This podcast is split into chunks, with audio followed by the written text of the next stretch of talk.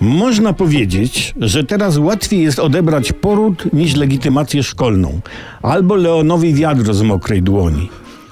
We wrześniu wszedł w życie nowy przepis Ministerstwa Edukacji Narodowej, według którego niepełnoletni uczniowie nie mogą odebrać legitymacji szkolnej, muszą to zrobić rodzice. No i koleżanka się skarżyła, że jej córka ma 16 lat i ona musi zwolnić się z pracy i odebrać dokument, a kiedy córka była młodsza, to sama mogła to zrobić. czasy, kiedy dziecko mogło same, samo odebrać legitymację, to były ciemne czasy. Był to głęboki mrok cywilizacyjny. Takie ciemne średniowiecze legitymizmu szkolnego polskiego. Dlaczego dzieci nie mogą odebrać same legitymacji? Bo są głupie.